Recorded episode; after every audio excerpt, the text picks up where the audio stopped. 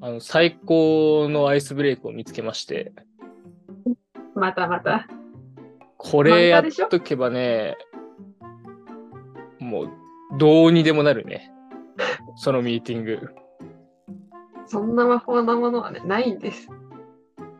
何かというと、二日酔いの対処法皆さんありますか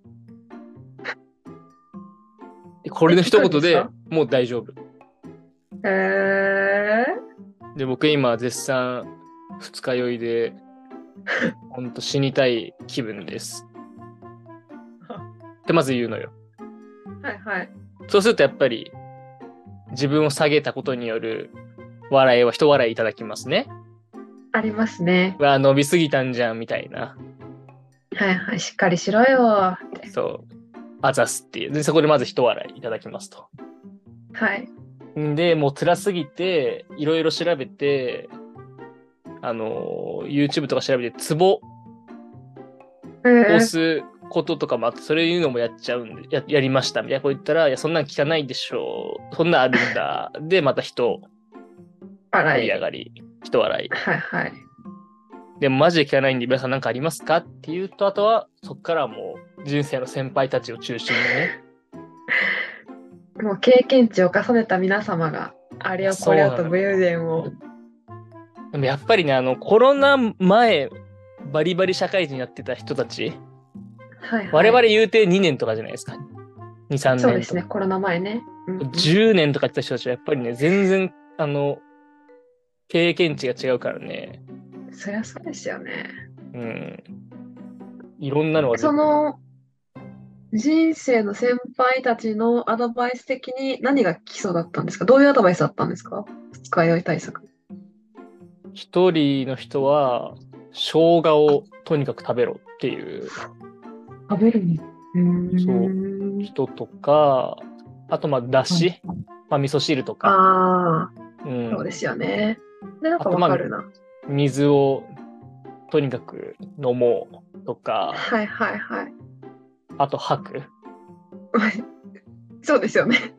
うんまあまあ確かにみたいな。でもこれいいなと思ったのは守護伝説っていうウコンのあ、これウコンなんですね。そう沖縄県産のウコンのこれ錠剤かな違う粉かななんかあれですね。守護伝説っていうその薬の名前的に、これがお酒みたいですね。 いやそうなのよ。でしかもどっちかっぽいじゃんその本当にガチか効くか名前だけのなんかそうそうそう。そのどもう0か100かみたいな存在。そうですね。ちょっと怪しいですよね。でも別の2人からこれいいよって。えー、で、しかも飲む前でもいいし、最悪飲んだ後、2日になってからでも効くっていう。ああ、確かに。飲む話前をなのかなって確かに思いました。二日酔いでもいけるんだ。いけるらしくて、これは皆さん、あの、家に一袋置いておくとね、本当にいいかもしれない。ん。これ今、Amazon のページ見せてもらってるじゃないですか。これ、ウコンサプリメントのカテゴリー1位なんですね。 ベストセラー1位。 本当だ。めっちゃ売れてるじゃないですか。あの、ウコンサプリメントってジャンルがあるんだっていうね。本当に。 1位じゃん。やば。最強なんじゃないややっっぱ忘年会ぱの時り。期だから、特にみんな買ってるんですかね。絶対そうじゃん。みんね。な苦しんでんじゃない確かにね俺と全く同じパターン。